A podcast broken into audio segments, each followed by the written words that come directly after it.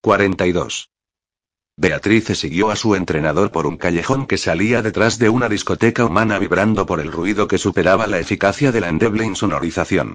El sudor corría por su espalda y su pulso latía, pero estaba decidida a no cometer un error durante su primera misión real. Le demostraría a Blake que había tenido razón al tomarla como su compañera. ¿Te acuerdas de los parámetros de la misión? Sí, señor.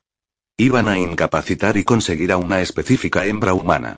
De cabello marrón y ojos azules, la mujer tenía 23 años de edad. Cuando Beatrice se había atrevido a preguntar por qué atacaban a una joven humana, Blake le había contestado en un inesperado signo de respeto. Ella es la hija de un científico de la Alianza Humana que está en proceso de desarrollar un suero destinado a neutralizar las habilidades y... La coalición gobernante ha solicitado que la interroguemos porque conoce los códigos de acceso de los sistemas de alta seguridad de su padre. Nos permitirá descargar y luego borrar todos los datos antes de deshacernos del hombre en lo que parecerá ser un simple accidente de vehículo. Beatrice había asumido que el objetivo debía ser muy inteligente para haber memorizado todos los códigos, pero cuando vio a la mujer que salía del club tropezando en sus tacones altos y un cigarrillo colgando de sus dedos, no pudo ver ninguna señal de ese intelecto. No eran solo los zapatos poco prácticos para correr, el objetivo, que al parecer trabajaba en el club, tenía el hábito nocturno de fumar en este momento y en este lugar, sola. No había luz aquí atrás, no había cámaras de seguridad, ningún tráfico. La chica tenía que darse cuenta que los datos que tenía en su cabeza la convertían en un objetivo. ¿Por qué no llevaría por lo menos un arma? Tal vez tenía que ver con la rebelión intrafamiliar. A Beatrice le habían enseñado sobre esto en sus clases de psicología. Los seres humanos a veces se rebelaban contra sus padres. Era una debilidad que podría ser explotada tanto sutil como más directamente. Esta noche, era claramente la última. Cuando miró a Blake, él le hizo una pequeña inclinación de cabeza. La misión estaba aprobada. Inhalando silenciosamente, Beatriz se acercó a la esquina y hacia el objetivo. Se había vestido con ropa civil para esta misión, su vestido tan corto y tan brillante como la falda de la chica. Le gustaba el vestido. No era el pensamiento de una flecha, pero ella nunca había tenido nada tan bonito. Por supuesto, calzaba botas de combate. Una opción de estilo aceptable, de acuerdo con su investigación. Eso estaba bien, porque no estaba segura de que pudiera haber caminado con tacones altos. Al verla, el objetivo frunció el ceño. ¿De dónde saliste? Mi novio me abandonó, dijo Beatrice, recitando el guion que le habían dado e imitando el tono y la entonación que había visto en una secuencia de película. Había encontrado esa secuencia por sí sola, lo estudió en preparación para la misión. Asno. Él está follando a una chica en nuestro coche. Up. El objetivo no pareció ni un poco suspicaz cuando Beatrice se acercó más. ¿Quieres un cigarrillo? Sus palabras terminaron en un sonido ahogado, sus ojos aturdidos cuando Beatrice la incapacitó con un único golpe en la garganta con el lado de su mano. Blake había dejado claro que no se utilizaran armas o habilidades psíquicas. Esta misión era parte de su equivalencia del examen sin armas. Atrapando el cuerpo más pesado del objetivo mientras caía, Beatrice le pellizcó un nervio en el cuello para asegurar la total inconsciencia. Una vez hecho esto, miró hacia arriba, esperanzada. Un derribo casi perfecto, dijo Blake saliendo de las sombras. Levantó el objetivo y se la echó encima del hombro. Fue fácil trasladarla sin ser vistos. Blake había estacionado su vehículo en un aparcamiento vacío y cubierto de al lado, y ellos habían utilizado un agujero preexistente en la cerca de alambre para llegar a este lado. Tres minutos después de que Beatrice hubiera visto por primera vez al objetivo, ella estaba en el maletero de su vehículo mientras se dirigían al centro de interrogatorios. 43. Aren dormía profundamente, o tan profundamente como cualquier flecha dormía, y cuando se despertó encontró a Zaira aún en sus brazos, la mano femenina sobre su corazón. Ella había apoyado su pierna sobre la de él en algún momento de su sueño, y su mano estaba extendida en la espalda de Zaira, debajo de su camiseta. Su piel era cálida, más suave que la suya, su cuerpo relajado. Sin moverse, solo absorbió cada parte de ella. No sabía por qué le había pedido que se quedara, pero sabía que él tendría que ser muy cuidadoso. Ella era como un pájaro salvaje que finalmente había decidido que podía confiar en un hombre. Un movimiento en falso y desaparecería, perdida en las nubes antes de que tuviera la oportunidad de convencerla de que regresara. Ella se agitó debajo su mano y pensó que debía de haberse despertado, pero entonces un pequeño sonido escapó de su garganta. Era pequeño, como si estuviera luchando para contenerlo, y era un sonido que no pertenecía a la garganta de Zaira. El sonido de una criatura atrapada tratando frenéticamente de escapar. Zaira. Se despertó de inmediato por el tono de orden en su voz. Su cuerpo se tensó un segundo más tarde, y un instante después, ella estaba fuera de la cama de pie junto a él. No tomó ninguna medida de lucha para detenerla, simplemente se incorporó y se sentó en la cama después que ella saliera de la misma. Prometiste mantenerme a salvo. Una acusación cruda que lo hizo pedazos. Cuando era niño, Aden le había preguntado una vez a Basik si podía viajar en el tiempo al igual que por el espacio. Nunca había querido que eso fuera cierto tanto como lo deseaba en este instante. Él regresaría al pasado, mataría a sus padres antes de que ellos llenaran su cabeza de pesadillas.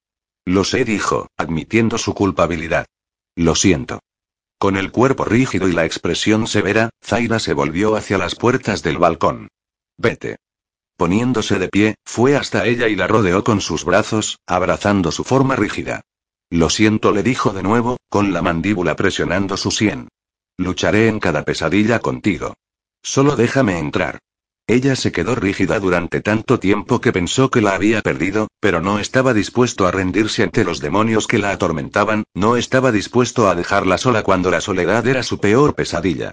Haciendo un ruido de lamento en su garganta, ella se giró sin advertencia y lo golpeó en los hombros con los puños.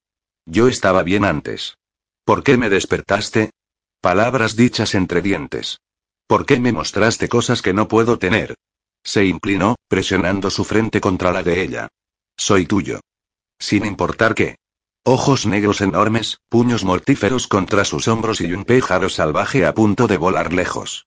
No te vayas, susurró él, las palabras sostenían su corazón. No te vayas. Necesito que te quedes. Aden. Se desplomó contra él, sus brazos cerrándose alrededor de su cintura. No hubo lágrimas, ni gritos. Solo respiraciones jadeantes y susurros de terror sobre una pesadilla que una vez había sido real. Con sus propios músculos tensos, Aden la sostuvo con dolorosa fiereza, suave salvaje que había elegido ir a él incluso en la hora más oscura. Al llegar al comando central 60 minutos más tarde, después de haberse obligado a liberar a Zaira para que ella pudiera regresar a sus deberes, Aden se duchó y se puso un pantalón de combate negro y una camiseta negra. Ese día no tenía reuniones fuera, por lo que tenía la intención de trabajar en el valle, interactuar con los niños. Un alfa debía ser respetado en vez de temido. No por los inocentes. Nunca quería sentir a un niño estremecerse por él como había hecho Tavish. A punto de salir, fue detenido por una llamada entrante de Hud. Aden dijo Hud antes de disculparse. Dame un segundo. En el fondo, escuchó una voz infantil, seguido por el tono más profundo de Hud. Más voces de niños le siguieron antes de que hablara de nuevo. ¿Dónde estás?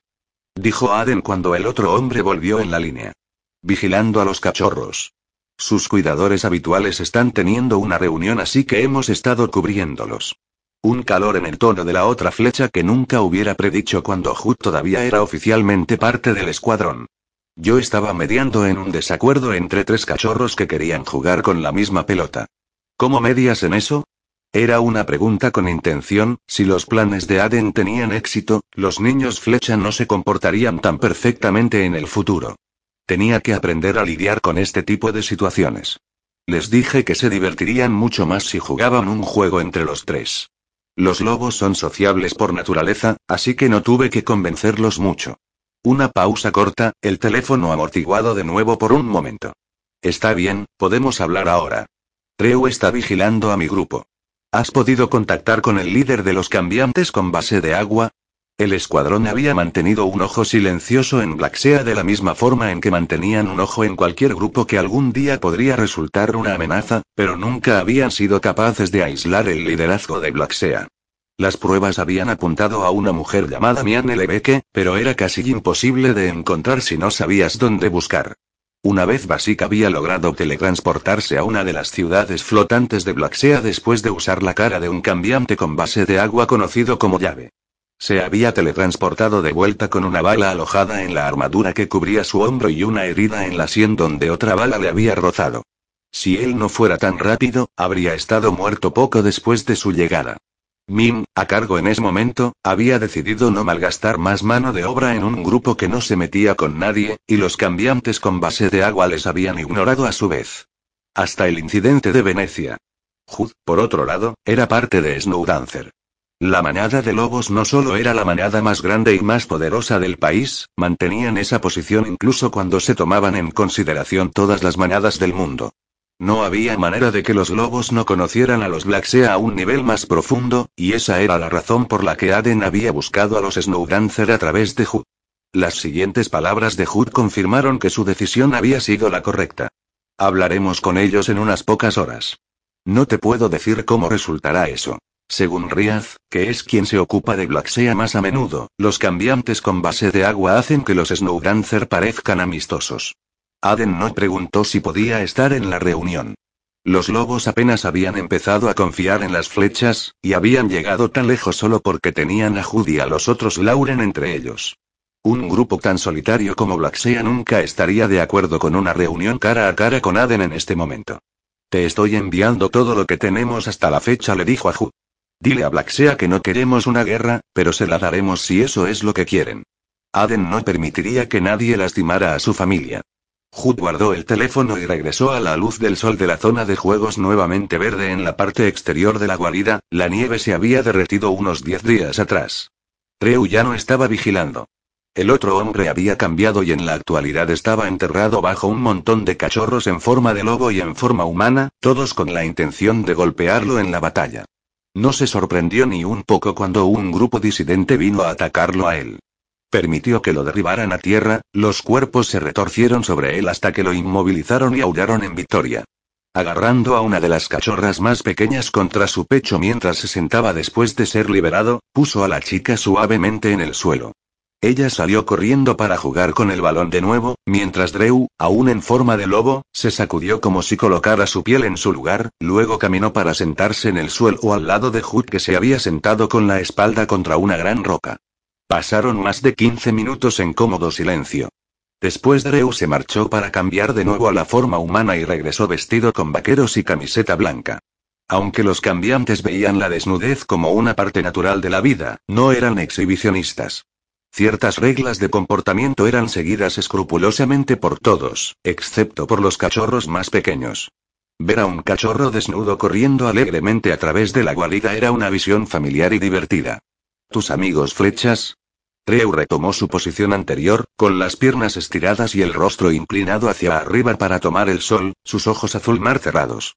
¿Averiguaron quién intentó capturar a dos de ellos? Hud sacudió la cabeza. Lo que estoy teniendo problemas para entender es la implicación de los cambiantes. Treu ya conocía los hechos de lo que había ocurrido. Jud había sido claro con Aden, a pesar de que estaba más que dispuesto a ayudar al escuadrón, no ocultaría información a su alfa y a sus otros compañeros de manada de alto nivel. No puedo decir que te culpe. Treu abrió los ojos, se centró en los cachorros de nuevo. Los humanos y los sí eran una combinación bastante rara, pero los tres... No parece encajar en el orden natural de las cosas. A excepción de casos raros como en Snowdancer, donde las tres razas habían conectado, su mundo no era un triunvirato funcional. Blacksea, en particular, parece ser la manada con menos probabilidades de estar involucrada en una conspiración. Sí, son bastante distantes. La voz relajada de Drew se volvió de repente dura como el granito cuando dijo, Sabemos que cada grupo tiene sus manzanas podridas, por lo que probablemente no se trate de Blacksea en su conjunto. Hood sabía que el otro hombre estaba recordando al traidor Snowdancer que había querido maltratar a la mujer que ahora era su compañera. Brenna se ocupó de él y le recordó a Drew. Tanto Riley como él eran tan protectores con su hermana, que a veces se olvidaban que ella podía cuidarse a sí misma. ¿Dónde está Riley? Un resoplido. Merky tiene como 17 meses de embarazo. ¿Dónde crees que está? Merky estaba más bien de unos seis meses, pero Judah entendió el punto. Ella está mostrando más paciencia con su sobreprotección de lo que yo hubiera esperado. La centinela Darkriver no tenía ninguna tolerancia con que la mimaran, como ella lo llamaba. Ella todavía estaba en servicio activo, aunque por consejo de las sanadoras de las manadas, tanto de Snowdancer como de Darkriver, había reducido su esfuerzo físico. Hood podría haber estado sorprendido por lo que ella continuaba haciendo si no hubiera visto a otros soldados hacer exactamente lo mismo. Los cambiantes eran seres físicos y el reposo en cama solo se aconsejaba si había complicaciones médicas. La mayoría de las mujeres cambiantes embarazadas se mantenían muy activas casi hasta su salida de cuentas. El amor, Ju. Una sonrisa en el rostro de Drew. Ella está un poco loca por mi hermano. Lo suficientemente loca para no estrangularlo cuando él se autoinvita a sus turnos. Jud lo comprendió de una manera que no habría hecho antes de aparearse con Brena. Era un conocimiento que quería para todos sus hermanos flechas, pero no era algo que pudiera enseñar, sus compañeros de escuadrón tenían que experimentar por sí mismos el inicio de esa maravilla y la hermosa agonía de ello. Tenían que elegir dar un paso fuera de las negras murallas de su existencia flecha y o tener la suerte de encontrar a un hombre o una mujer al que le importara lo suficiente como para derribar esos muros. En realidad no he visto a Meki recientemente, dijo, su mente en la mujer que había aplastado sus propias defensas y lo había reclamado. Brena estaba preguntándose cómo está. Aparte de la barriga, ella se ve y actúa exactamente como la vieja Merky. La sonrisa de Greu se hizo más amplia. Riley jura que ella aumenta de volumen cada día. Las sanadoras dicen que no podrá llegar hasta el final de los nueve meses. A Jud eso le llamó la atención. No estás preocupado. Los nacimientos prematuros podrían ser muy peligrosos, incluso disponiendo de toda la tecnología médica del mundo. Tenemos más nacimientos múltiples que las otras razas, le recordó Drew, por lo que muchos más bebés nacen prematuros. Los sanadores están acostumbrados a ocuparse de ello, y los bebés suelen ser mucho más saludables que los bebés sí o los humanos nacidos prematuramente. Los bebés prematuros sí son los que tienen mayor riesgo. Una palmada en la espalda. Lo bueno es que cualquier cachorro que Bren y tú tengáis tendrán sangre cambiante. Jud intentó imaginar a Brena embarazada y lo consiguió. Ya no había bloqueo, ni temor sobre en qué clase de padre se convertiría. Un día, cuando ambos estuvieran listos, él sostendría a un niño suyo y de Brena. Por ahora, él ayudaría de vigilar tanto a los jóvenes de Snowdancer como a los del escuadrón. Casi tengo miedo de preguntar cómo sabes tanto de gestación y parto, le dijo a Greu.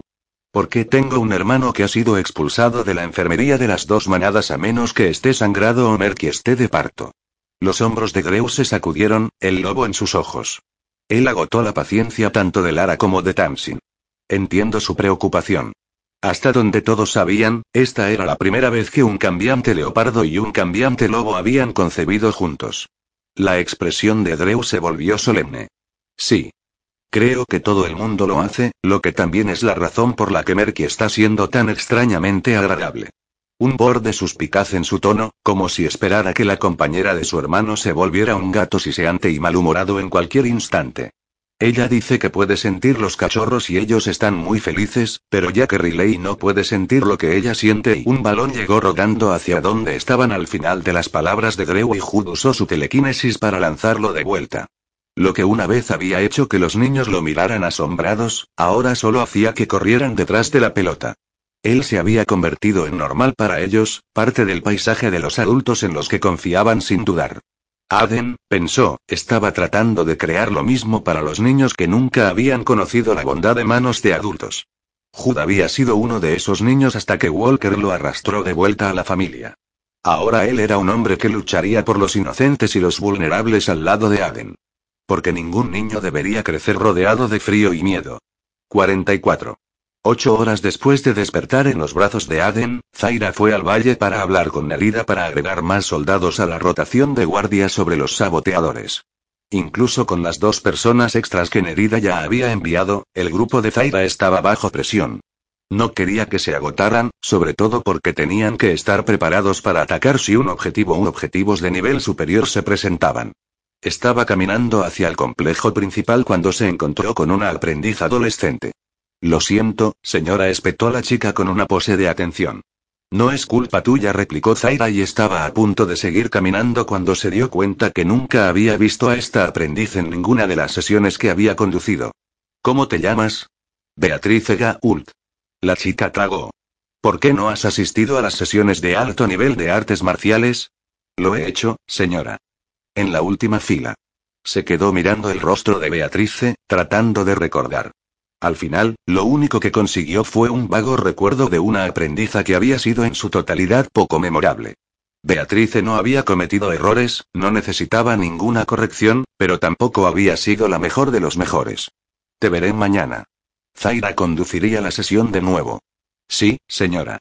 Al entrar al edificio, le explicó a Nerida sus necesidades y la otra mujer dijo que organizaría el personal adicional. ¿Quieres flechas que hayan trabajado o vivido antes en Venecia? Si puedes prescindir de ellos, sí dijo Zaira, consciente de que su ciudad tenía trampas únicas que los recién llegados no entenderían. Nerida escaneó las ubicaciones actuales y las tareas de operaciones en su organizador.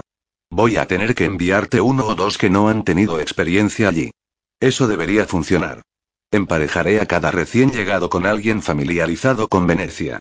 Dejó a Nerida y se dirigió a coger el telepuerto de regreso a Venecia, vaciló. Después de pensarlo un momento, se dio la vuelta y se dirigió a la habitación donde sabía que Walker y Chris revisaban los archivos del personal y celebraban las entrevistas para poder unir a los niños con flechas adultos compatibles. Tendrían que ser flexible en caso de que surgieran graves enfrentamientos, pero el escuadrón tenía que empezar por alguna parte. Chris levantó la mirada tan pronto como Zaira entró, sus ojos marrón rojizo la inmovilizaron del mismo modo en que la experimentada flecha lo había hecho tantas veces cuando Zaira era una de sus alumnas. Zaira, pensé que te estabas ocupando de la situación en Venecia. Lo estoy. Dudó de nuevo porque esta no era su rea de especialización y pero algo en Beatriz había provocado un eco en ella. ¿Estáis asignando a los adolescentes mayores y a los veinteañeros a los grupos familiares? Chris le dirigió una mirada de valoración a lo que debía ser una pregunta inesperada viniendo de ella. Nuestra atención se centra en los niños, dijo. Sin embargo, estamos ubicando a los adolescentes hasta los 16 años. Es muy probable que cualquier persona mayor prefiera un alojamiento independiente. Eso no quiere decir que no necesiten familias. Zaira siempre había tenido a Aden. Había sido suficiente para mantenerla sana, para recordarle que tenía valor más allá de ser un engranaje en la maquinaria de los flecha. Los instintos de Zaira le dijeron que Beatrice podría no tener a nadie que le recordara lo mismo. Echándose hacia atrás, Walker Lauren frunció el ceño. Tienes razón. Los niños regresan a una unidad familiar saludable durante toda su vida. Se pasó una mano por el cabello antes de asentir. Tenemos que asegurarnos de que cada flecha tenga un hogar al que regresar, sin importar la edad. Zaira debería haberse ido entonces, ya había dejado claro su punto, pero no podía olvidar la voz de Beatrice, tan plana y con un borde de derrota, como si estuviera acostumbrada a no ser recordada. Sabía lo que era sentirse tan sola, sentir que nadie en el mundo conocía tu existencia.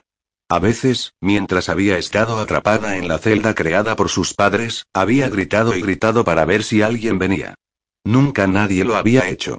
Asignadme a Beatriz Gault, expresó ella.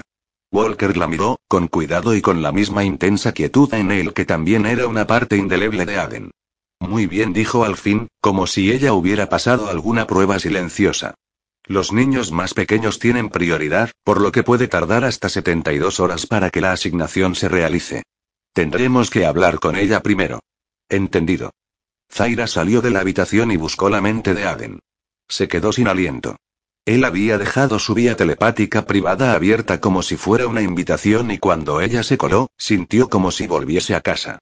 La rabia quería acurrucarse a su alrededor como un animal salvaje, cariñosa y segura de su bienvenida.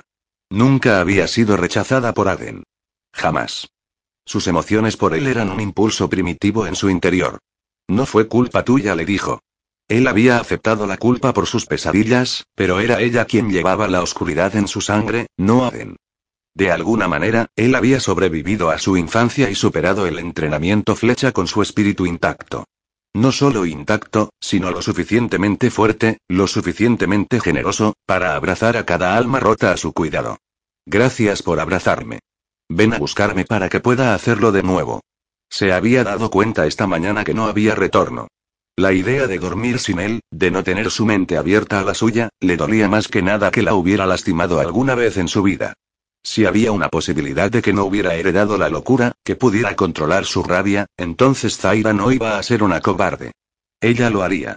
Después de todo, ella le pertenecía a él, siempre lo había hecho. Solo había una cosa que necesitaba antes de poder rendirse a su ansia de poseer al hombre extraordinario que veía las sombras en su interior y las encontraba hermosas. No dejes que me convierta en un monstruo, Aden dijo. Si me vuelvo loca, prométeme que darás la orden de ejecución. No le pediría que la ejecutase él mismo. Él la quería, y eso lo destruiría. No dejes que me convierta en la sombra del espejo de mis padres. No lo harás, dijo Aden mientras su rostro quedaba a la vista, ambos habían estado caminando hacia el otro desde extremos opuestos del compuesto del valle. Su en ella la hacía elevarse, pero era demasiado pragmática, demasiado consciente de lo que había bajo la delgada cáscara del control. Necesito la promesa. No. La mandíbula apretada con fuerza, una expresión firme. Zaira tuvo un momento de perspicacia pura, de entendimiento. Dar la orden también le destruiría. Aden era incapaz de hacerle daño y ese conocimiento hizo que le doliera el corazón. Había pensado que el órgano estaba demasiado atrofiado para sentir tal agonía apasionada. Pero sí la sentía. A causa de este hombre hermoso, poderoso e increíble que la veía como algo muy valioso. Como si ella fuera su tesoro brillante y resplandeciente. Uno que no permitirá que nadie le arrebatase, ni siquiera ella. Eres un hombre terco, dijo, su voz ronca. Solo con las cosas que importan. Él seguía dándole más regalos, seguía haciendo que su corazón luchase por latir y le daba fuerza a la pequeña llama de esperanza en su interior, la que le susurraba que no estaba loca, solo un poco rota. Eso estaba bien. que estaba un poco roto e Ivy lo amaba. Aden tenía piezas rotas dentro y éstas encajaban en un asombroso tapiz en él. Lo más importante de todo, su amante no estaba asustado por la imperfección. Te esperaré en Venecia, dijo ella, rozando sus dedos sobre él cuando otro flecha lo llamó y su telepuerto la vio. No llegues tarde. No lo haré.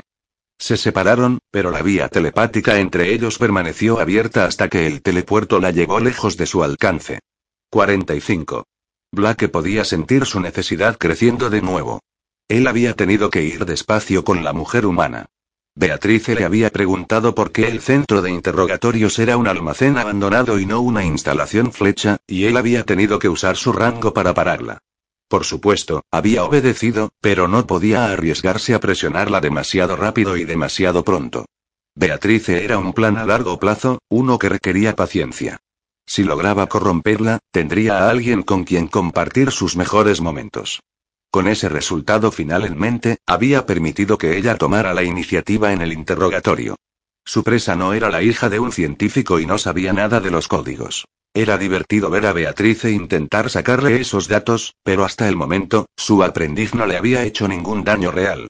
Eso cambiaría en dos días, cuando él se hiciera cargo después de su fracaso. La sangre fluiría, dulce y húmeda, mientras su víctima gritaba, pero en este momento, él tenía que saciar sus impulsos en otros lugares. Después de haberse asegurado que su agenda estuviera libre ese día durante al menos tres horas, escaneó el camino arbolado entre dos calles llenas de restaurantes. Los humanos y los cambiantes eran a menudo tan estúpidos. Creían que caminar en pareja los salvaría. Nunca antes había tomado dos y sus ojos se clavaron en una pareja dirigiéndose hacia él. No era humana. No era cambiante. Sí. Se dio cuenta porque parecían nerviosos por estar tomados de la mano, como si aún no estuvieran seguros de la caída del silencio.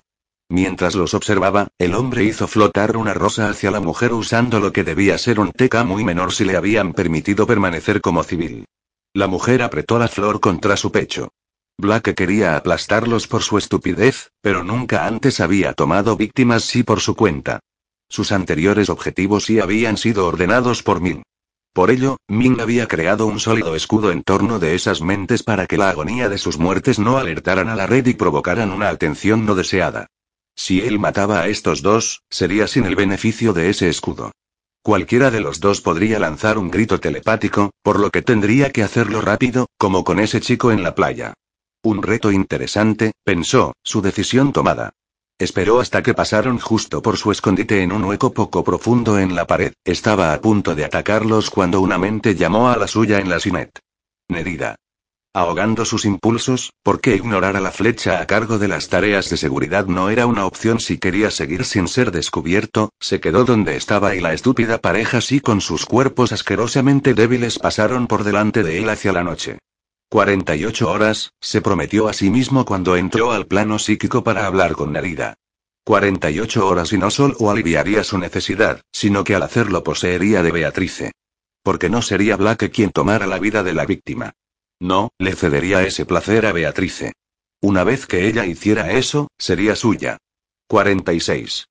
Once horas después de su llamada telefónica con Aden, Jude estaba en el paseo marítimo de San Francisco con Aukia y Riaz. Lucas y su centinela de alto rango, Nathan, se reunieron con ellos en el almacén del embarcadero que ambas manadas utilizaban para las reuniones con Blacksea. Era Snowdancer quien había llevado las negociaciones iniciales con Blacksea, ya que los cambiantes con base de agua habían contactado directamente con los lobos. Los leopardos Dark River, sus aliados más cercanos, habían acordado mantener un perfil bajo, aunque las líneas de comunicación entre las manadas habían permanecido abiertas durante todo el proceso. Sin embargo, antes de la alianza final, los tres alfas se habían reunido cara a cara, porque Snowdancer no se aliaría con alguien que no fuera también un aliado y tratase con Darkriver y viceversa. Las dos manadas tenían un vínculo de sangre que superaba cualquier relación que tuvieran con otra manada. Aunque ninguno de los dos alfas lo admitiría, Hood tenía la sensación de que las manadas se estaban convirtiendo en una sola sin dejar de ser distintas y separadas. Eran dos ramas de una familia poderosa, una verdad que se sellaría el día que Merky diera luz. No se ha avistado ninguna embarcación, dijo Lucas mientras salían del fondo del almacén hacia el muelle privado protegido de las miradas indiscretas por altas vallas a ambos lados. Detectamos una alteración en el agua hace unos minutos. Ellos están en camino. Aunque se cruzó de brazos, sus ojos azul pálido se estrecharon. ¿Desde cuándo puedes detectar alteraciones en el agua, gato?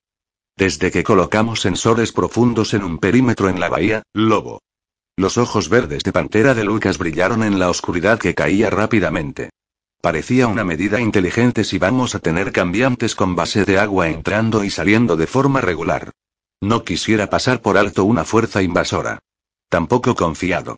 Exactamente igual de confiado que tú. Ambos alfas sonrieron. Porque una alianza era una cosa.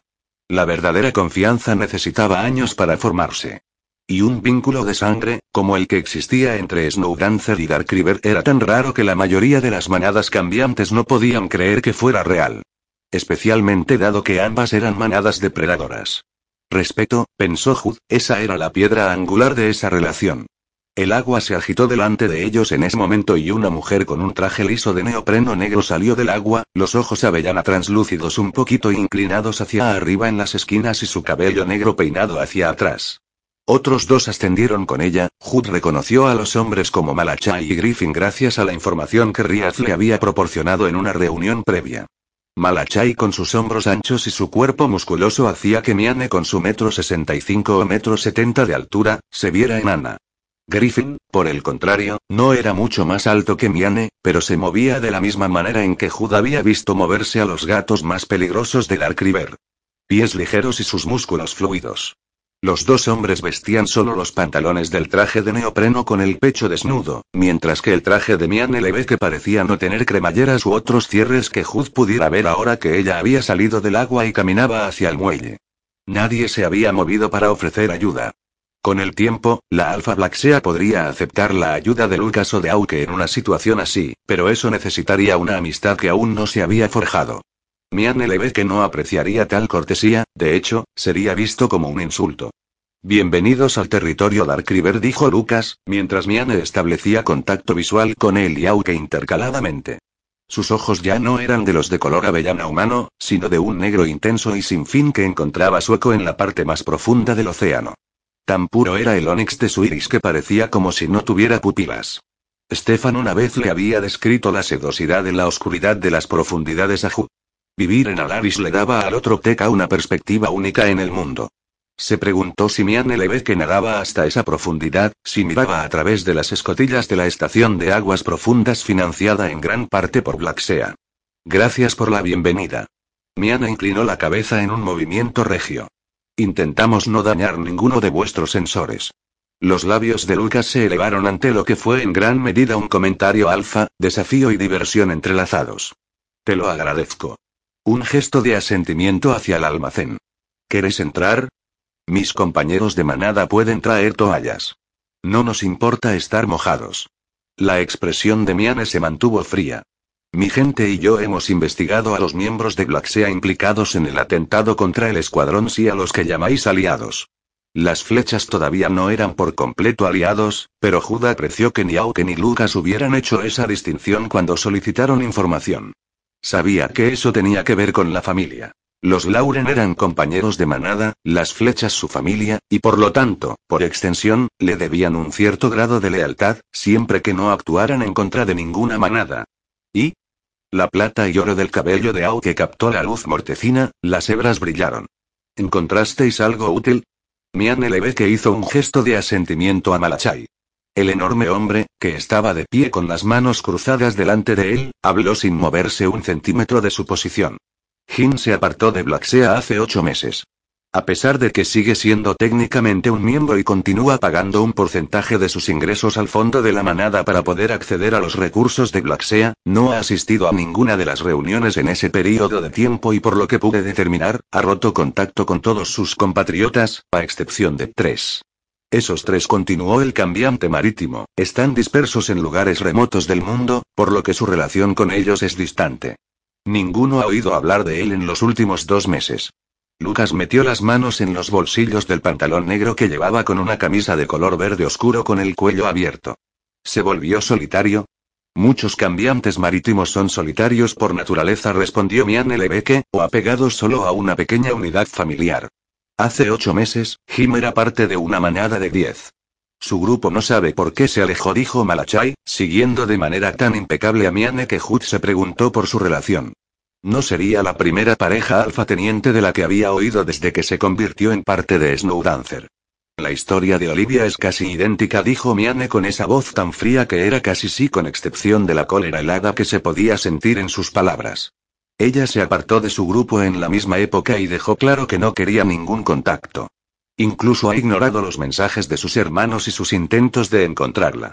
Malacha hizo una pausa, y solo cuando Miani asintió levemente añadió. Ella tenía una pareja y una niña que ahora tendría dos años. El cuerpo de su compañero fue encontrado hace seis meses, era casi puros huesos y sabemos su identidad solo por el ADN. La niña permanece desaparecida. Su nombre es Persepone. Las palabras del teniente Blacksea hicieron que los intestinos de Hood se apretaran. Vio la misma preocupación y enojo en el rostro de quienes le rodeaban. Si un cambiante con base de agua se apareaba como los lobos o los leopardos, entonces era para toda la vida. La muerte de un compañero podría destruir al que quedaba vivo y, en este caso, tal vez le llevará a tomar decisiones peligrosas e inestables. Sin embargo, las siguientes palabras de Malachai parecieron apuntar a una verdad mucho más siniestra.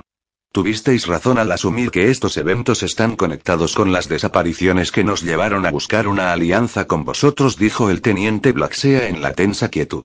Jim y Olivia fueron dos de los que se desvanecieron, no sabíamos su ubicación hasta que nos enviasteis los datos. Jud había sido informado por Riaz sobre por qué los cambiantes con base de agua habían decidido cambiar su política aislacionista. Parte de ello tenía que ver con el cambiante clima político, pero el motivo más importante era que un número de su manada había desaparecido sin dejar rastro. Dada la inusual estructura de Blacksea, había llevado tiempo para que Miane se diera cuenta de lo que estaba sucediendo. Blacksea no era ni de cerca la manada más grande del planeta, pero era la única que tenía miembros por todo el mundo. Los miembros se dispersaban a través de grandes masas de agua, incluyendo los lagos y los ríos más grandes del mundo. También afectaba al expediente el hecho de que muchos de los cambiantes marítimos nadaban solos, únicamente se reunían con otros de su especie una vez al año. En algunos casos, como con Olivia y su compañero, la pareja había desaparecido, lo que significaba que la única persona que podría haber informado de la desaparición también había sido atrapada. En el último recuento, al menos 27 miembros habían sido confirmados como desaparecidos. Teniendo en cuenta lo que ahora sabemos sobre las acciones de Jimmy Olivia, dijo Auke, ¿es posible que su desaparición fuera voluntaria? Su voz tenía el tono de un gruñido, pero no era una amenaza, simplemente una indicación de que su lobo estaba muy presente y escuchando. Los ojos cambiantes de Miane no reflejaban la luz como los de los cambiantes terrestres, en su lugar parecían absorberla. No dijo ella de inmediato. Los desaparecidos son todos solitarios por naturaleza pero tienen fuertes lazos con otros a pesar del hecho de que era posible que solo se reunieran una o dos veces al año. Uno de los miembros desaparecido confirmado era la mitad de una pareja, nunca habría dejado a su compañera preocupada en el mar, buscándolo a él. Hood trató de imaginar estar lejos de Brena durante tanto tiempo, verla solo después de largos periodos, no pudo. Eso le hizo comprender por qué los cambiantes con base de agua se habían quedado alejados y solos durante tanto tiempo, debía ser frustrante no ser entendido, tener forasteros buscando constantemente fallos a una vida que simplemente no podían comprender. Queremos una oportunidad de hablar con Jimmy y Olivia, dijo Miane. Ellos no podrán mentirme. Aunque miró a Ju. Él dio un paso adelante.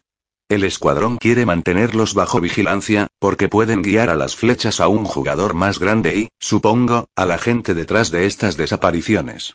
Los fríos ojos negros de Mian que sostuvieron su mirada. Seremos pacientes. Pero ellos son mi gente. Hood no estaba dispuesto a dejarse intimidar, pero podía entender su respuesta. El escuadrón tiene poco interés en ellos más allá de los contactos que ambos pudieran tener. Su teléfono vibró en ese instante, con el patrón que había asignado a Aden. Disculpadme. Tengo que contestar. Consciente que los demás continuaban hablando, puso el teléfono en su oreja, escuchó lo que Aden tenía que decir y sintió que su sangre se helaba. Informaré de las noticias. Blacksea querrá ir a Venecia. Que estará gustoso de completar una teletransportación si lo solicitan. Colgando sin más palabras, Hood regresó a la reunión. Cuando llamó la atención de Auke, el alfa se acercó más. Dejando caer su voz a un nivel subvocal en el que en realidad no podía oírse a sí mismo, le informó de las noticias. La expresión de Auke se endureció. Miane dijo, interrumpiendo a la alfa en la mitad de la frase, tu hombre está muerto. La alfa Blacksea quedó extrañamente inmóvil. ¿Las flechas? No respondió Hu.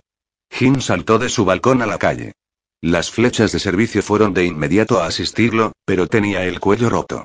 Dado que el balcón no estaba tan lejos de la calle, la conclusión a la que se llegó fue que el hombre había aterrizado mal o estaba muerto cuando fue arrojado sobre la barandilla.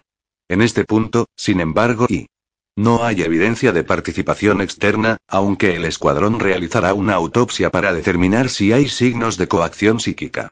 Dile a tus amigos que lo traten con respeto. Aden ha ofrecido un telepuerto en caso que lo solicitéis. No. Nosotros llegaremos allí por nuestros propios medios. Volviendo su atención a Lucas y dijo. Tengo que irme. Hablaremos más después que descubra por qué un joven brillante está muerto y otro miembro de mi manada es sospechosa de un acto terrorista mientras su hija sigue siendo una de las desaparecidas. Los tres cambiantes marinos desaparecieron en el agua unos segundos después, no hubo burbujas que traicionaran su presencia mientras nadaban alejándose. Creo, dijo Hood lentamente, que deberías colocar sensores aún más profundos. Lucas se agachó en el borde del hormigón, mirando el agua que mantenía sus secretos. Sí. Estos aliados son demasiado silenciosos para confiar en ellos de momento. Zaira miró alrededor del pequeño apartamento de Jim Sabua. Era anónimo, los muebles eran el tipo de piezas muy resistentes y de bajo coste que un propietario podría utilizar para amueblar el lugar. No era ninguna experta, pero había aprendido cómo juzgar tales cosas como parte de su entrenamiento flecha. El entorno de una persona podría decir mucho acerca de ese individuo.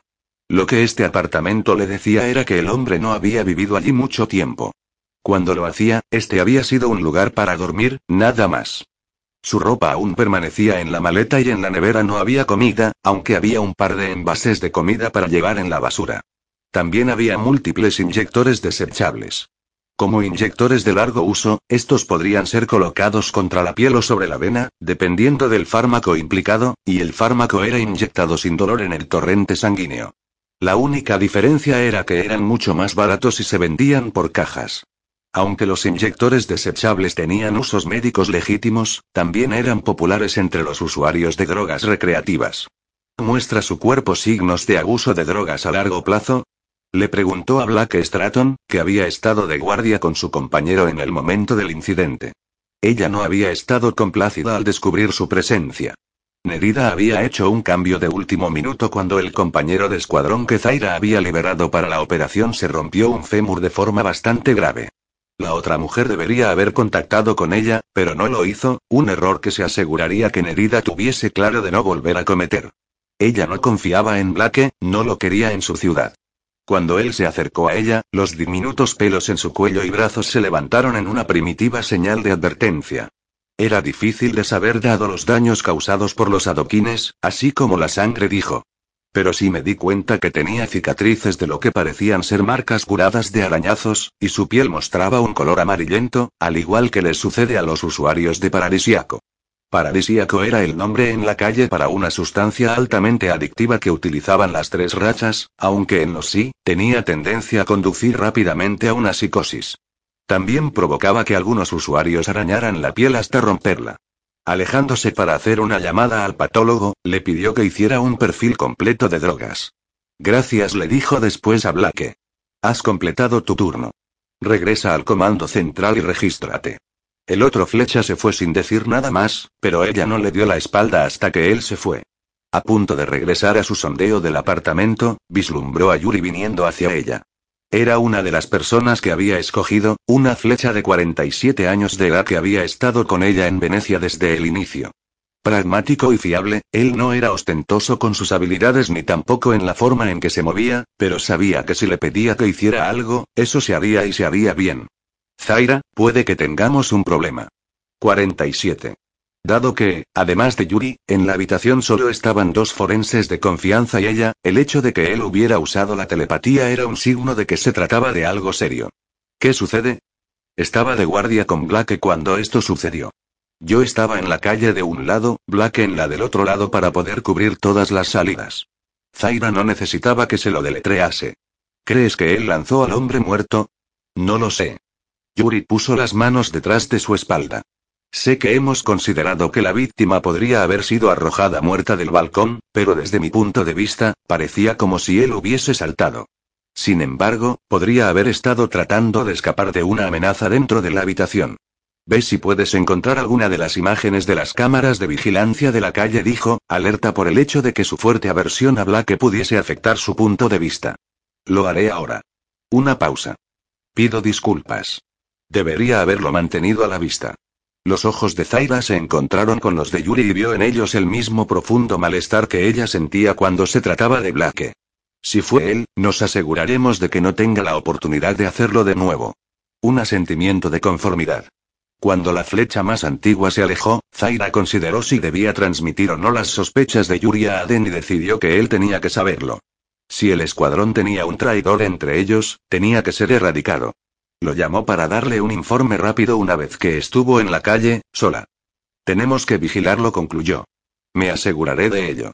Él tiene que dar sesiones de combate durante los próximos tres días, por lo que estará bajo la mirada de varias personas de alto nivel. Zaira quería aplastar la mente de Blake hasta abrirla y descubrir la verdad, pero sabía que no sería tan fácil. Él está muy bien entrenado como para romperse durante un interrogatorio, pero es lo suficientemente arrogante como para llevarnos a los responsables si es de alguna manera parte de una conspiración más grande. Ambos sabían que incluso si había causado la muerte de Jim, Blake podría simplemente haber estado actuando siguiendo sus propios impulsos desagradables. Sí. ¿Qué hay de la mujer?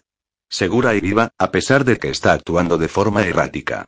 Zaira era consciente de que si ellos mostraban sus cartas, perderían toda esperanza de ubicar al que manejaba a la mujer, pero tampoco obtendrían nada si ella moría.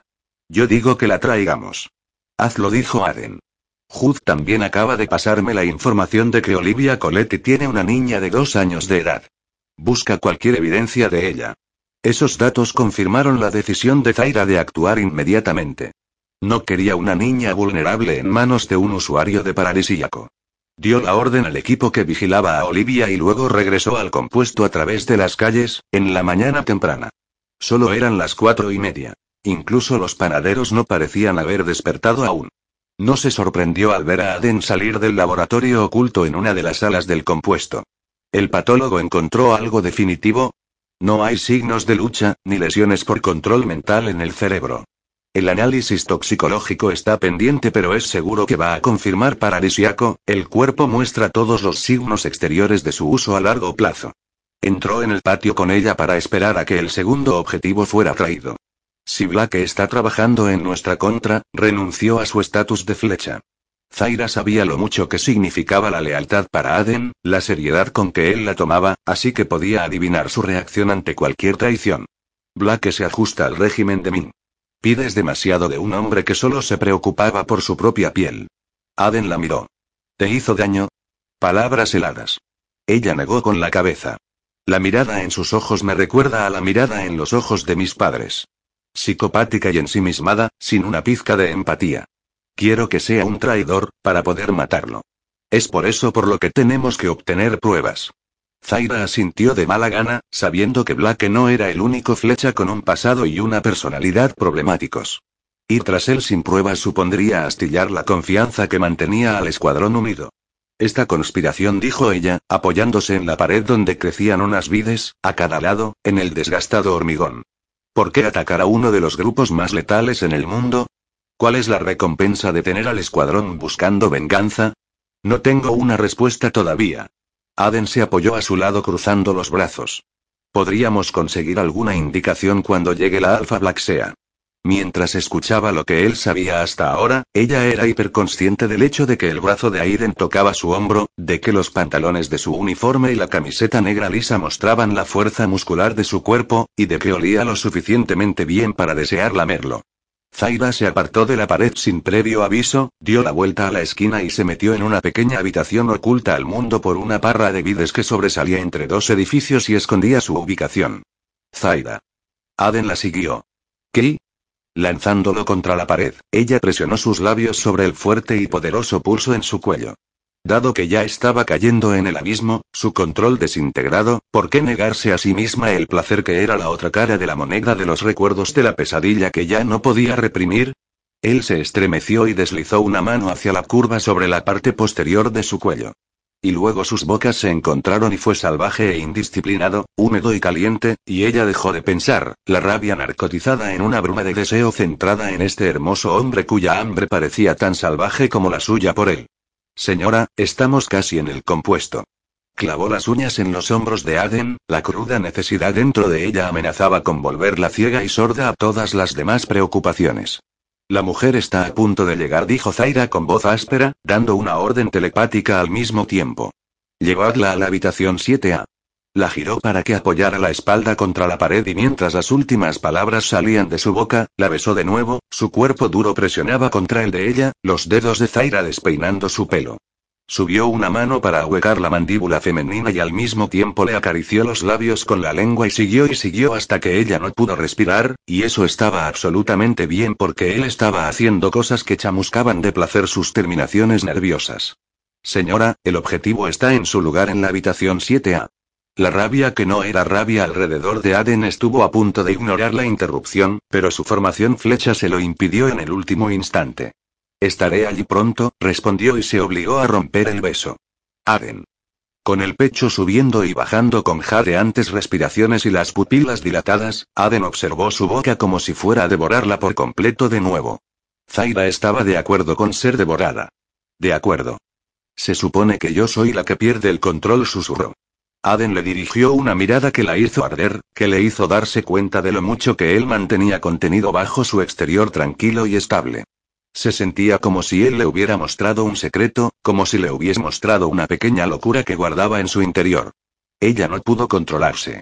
Se apretó más cerca, reclamó otro beso, fue reclamada, de nuevo esa fuerte mano en su mandíbula y su cuerpo aplastándola contra la pared.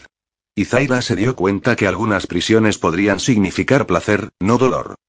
Cuando entraron en la habitación 7A, descubrieron que Olivia Coletti no tenía los ojos vendados ni estaba amordazada, pero ella no luchaba, su cabello rubio oscuro colgaba lacio a ambos lados de su cara llena de cicatrices en mal estado mientras permanecía sentada inmóvil en una silla.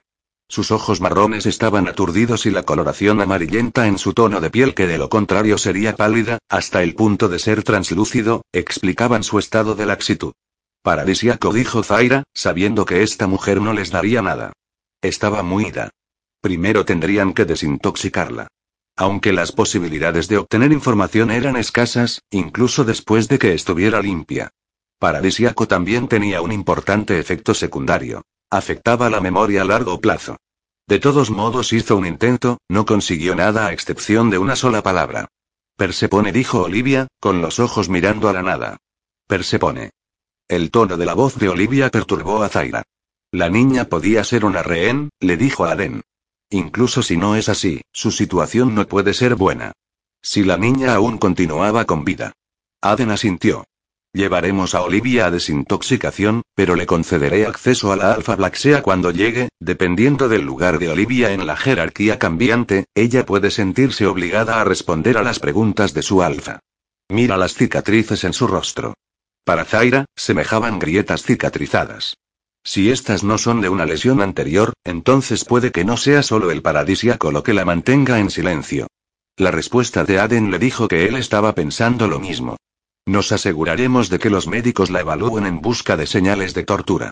Después de dar la orden de que Olivia fuera llevada a un centro médico flecha, Zaira habló con Mika, quien había dirigido el equipo que había llevado a la mujer, y le preguntó si habían descubierto algo en su apartamento. La respuesta fue la esperada. Nada con excepción de un alijo de cuatro días de inyectores desechables de drogas intravenosas precargados con lo que debe ser paradisiaco, aunque los envía que le hicieran pruebas para confirmarlo, y un poco de ropa. Zaira le dio a su teniente sus tareas y regresó afuera con Aden. No tuve la oportunidad de decírtelo antes porque en su lugar había decidido saltar sobre él, pero parece que Jim y Olivia simplemente tomaron un taxi acuático hacia Venecia hace una semana. Estamos trabajando para investigar qué hicieron antes de ello, pero mis instintos me dicen que no vamos a encontrar ningún rastro de papel que nos lleve a algo sustancial. Toda esta conspiración estaba muy bien organizada. Mántenme informado si hay novedades. Palabras bastante ordinarias, pero sus ojos la llevaron de vuelta a sus besos robados, su cuerpo zumbando por la proximidad al suyo. Tengo que regresar al complejo, pero estaré de vuelta pronto y podremos terminar nuestra conversación anterior. El corazón de Zaira se estrelló contra su caja torácica. 48. Beatrice miró al objetivo que había capturado como parte de su primera misión real, las náuseas le revolvían el intestino y amenazaban con salir a chorros de su garganta. La chica estaba llorando de nuevo, pidiendo ser liberada. Le había dado agua y algo de comida, por lo que no estaba demacrada, pero su rostro estaba más delgado, los ojos rojos. No creo que ella sepa nada, se atrevió a susurrarle a Blake. He utilizado todas las técnicas de interrogatorio viables. Blake le dio una bofetada con el revés de la mano. Fuerte. Beatrice cayó al suelo, se quedó allí cuando él se puso a horcajadas sobre su cuerpo y le tiró del pelo echándole la cabeza hacia atrás. La sangre le goteaba de la nariz, le palpitaba toda la cara. Solo has usado los métodos no violentos, le dijo, con voz monótona y fría. Has fallado la prueba. Los ojos le ardían. No, por favor. Si lo perdía, no tendría nada ni a nadie. Deja de lloriquear y levántate. Voy a mostrarte cómo se realiza un interrogatorio real. Se puso de pie, se limpió la sangre y las lágrimas y lo siguió para colocarse al lado de la chica, que la miraba con ojos asustados. Por favor, ayúdame, le rogó. Por favor. Blake sujetó la mandíbula de la joven en un doloroso agarre. Aquí no hay ayuda. Tomando un cuchillo de caza, hizo un corte profundo sobre su pecho izquierdo mientras amortiguaba sus gritos con la palma de su mano. La sangre oscurecía la delgada camiseta roja, pero él había cortado con cuidado para causar dolor sin ocasionarle una lesión debilitante. Sin embargo, el estómago de Beatriz se revolvió, y hubiese dado un traspié hacia atrás si Blake no hubiera levantado la cabeza.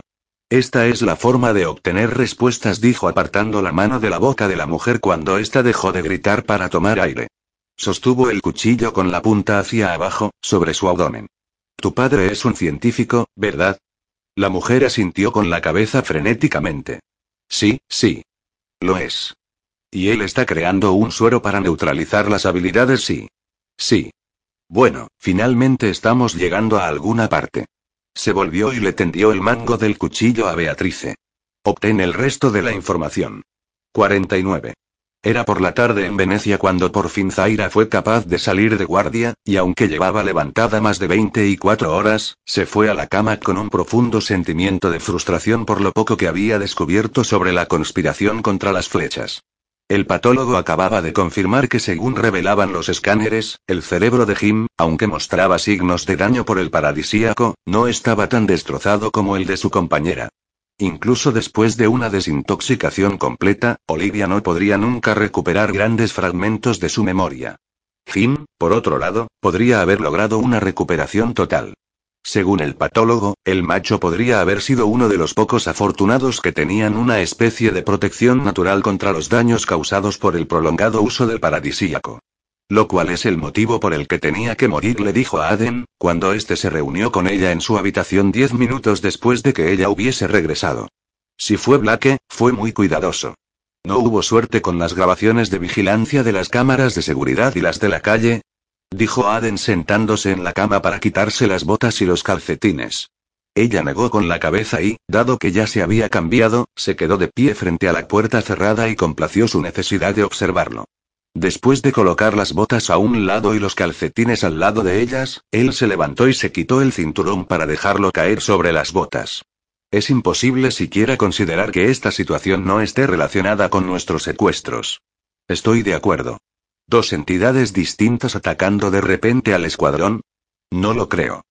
Zaira dejó escapar un suspiro y vio cómo se quitaba la camiseta. ¿Cómo están las cosas en el valle? En marcha.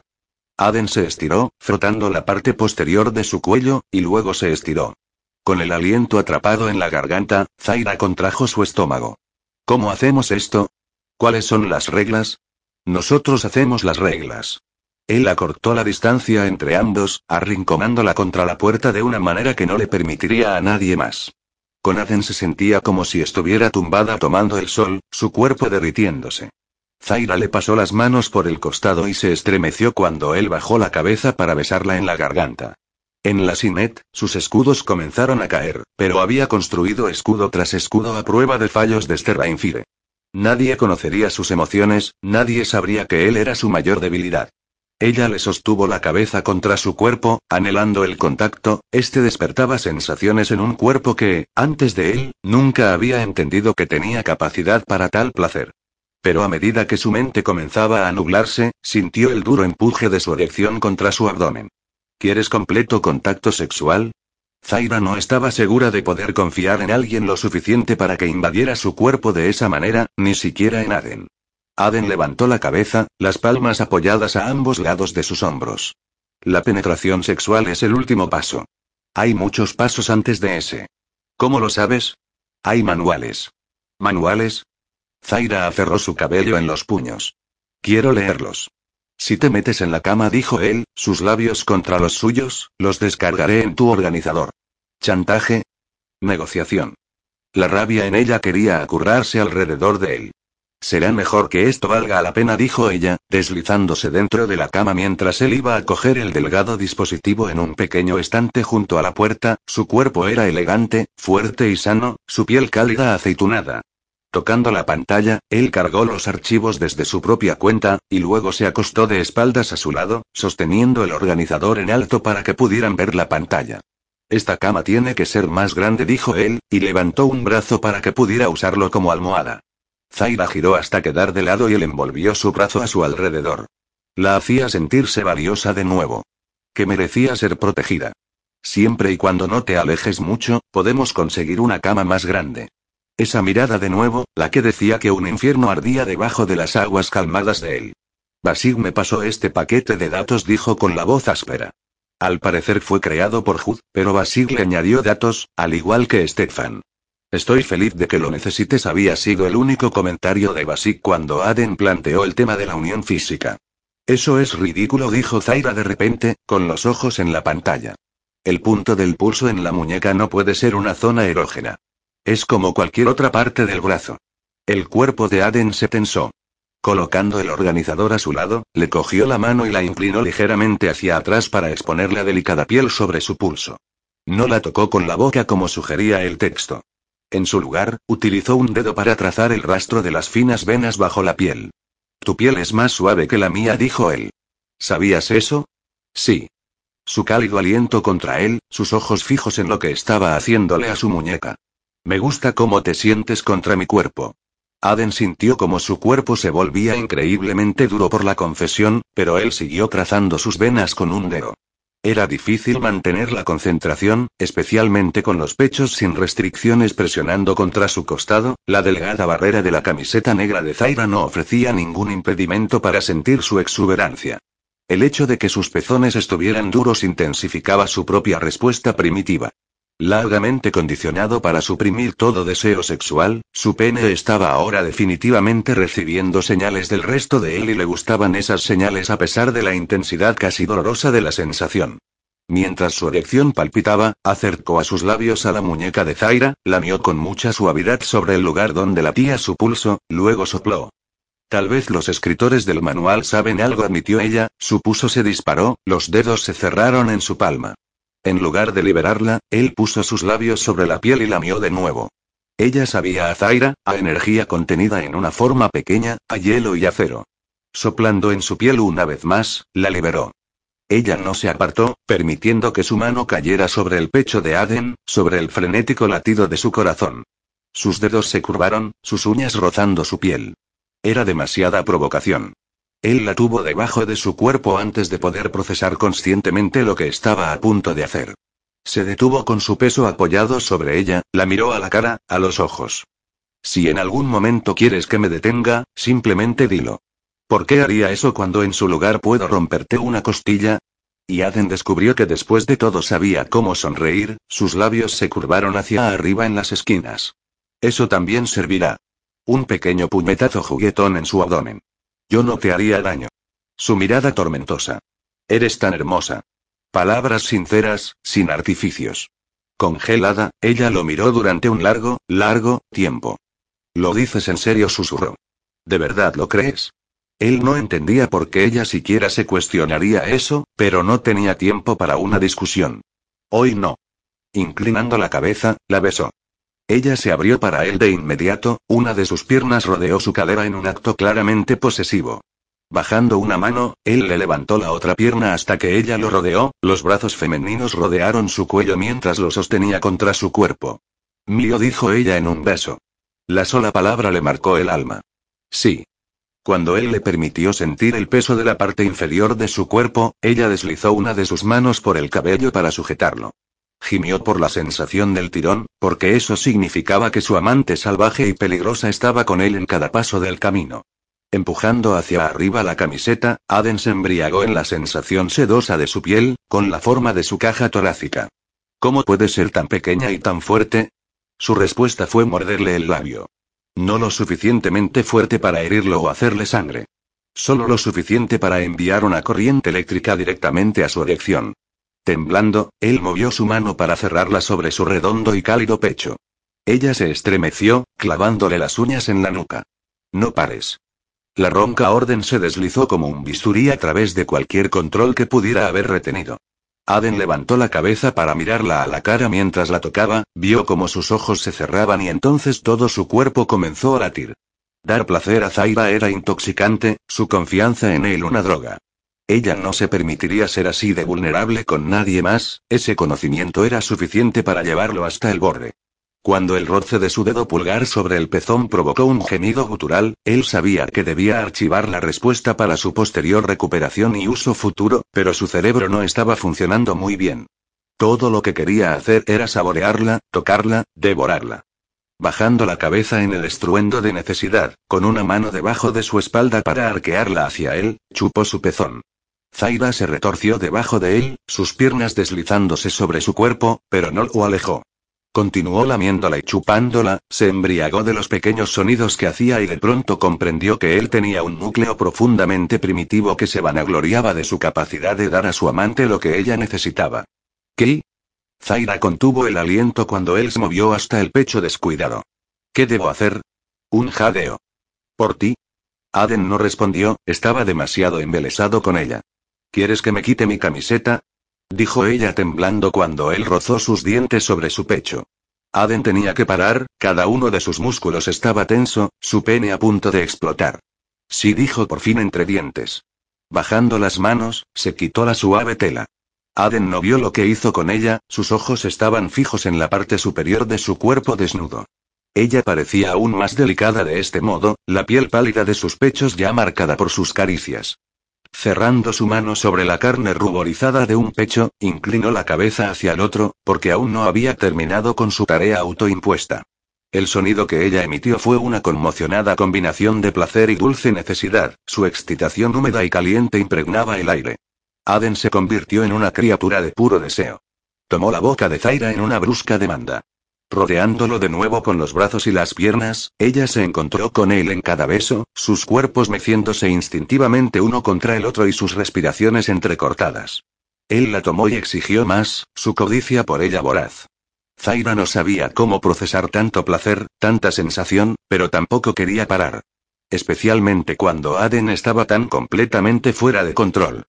Siempre había pensado que él era hermoso, pero al verlo así, sus pómulos enrojecidos y su cabello cayendo alrededor de su rostro mientras se acibordaba de ella, no tenía palabras para describir la forma en que la afectaba. Sí dijo ella. Con los ojos negro azabache brillando por la necesidad, él sacudió su cabeza, como si se aclarara para poder pensar. ¿Sí? Contacto sexual completo susurró ella, acariciándole con los dedos los labios hinchados por los besos. Yo lo quiero. Incluso en medio de tanto placer no adulterado, parte de ella sabía que esto era un momento fuera del tiempo. Si tenía suerte, la locura podría no vivir en su sangre, pero eso no alteraba su naturaleza, no alteraba su posesividad salvaje cuando se trataba de Aden.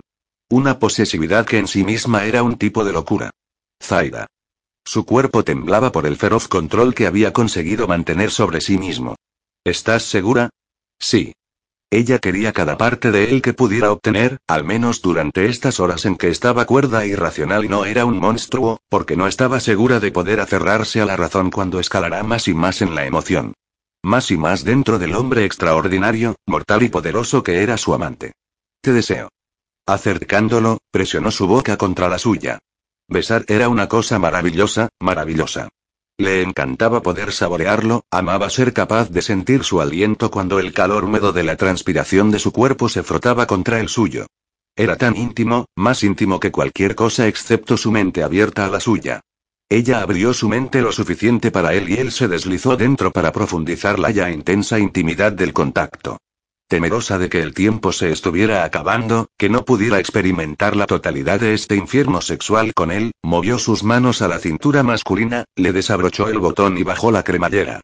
Él cooperó, quitándose el pantalón, pero una de sus manos aún acunaba su mandíbula y su cuello, la otra sobre su pecho mientras seguía besándola como si no lograra tener suficiente. Zaida. Zaida. Zaida.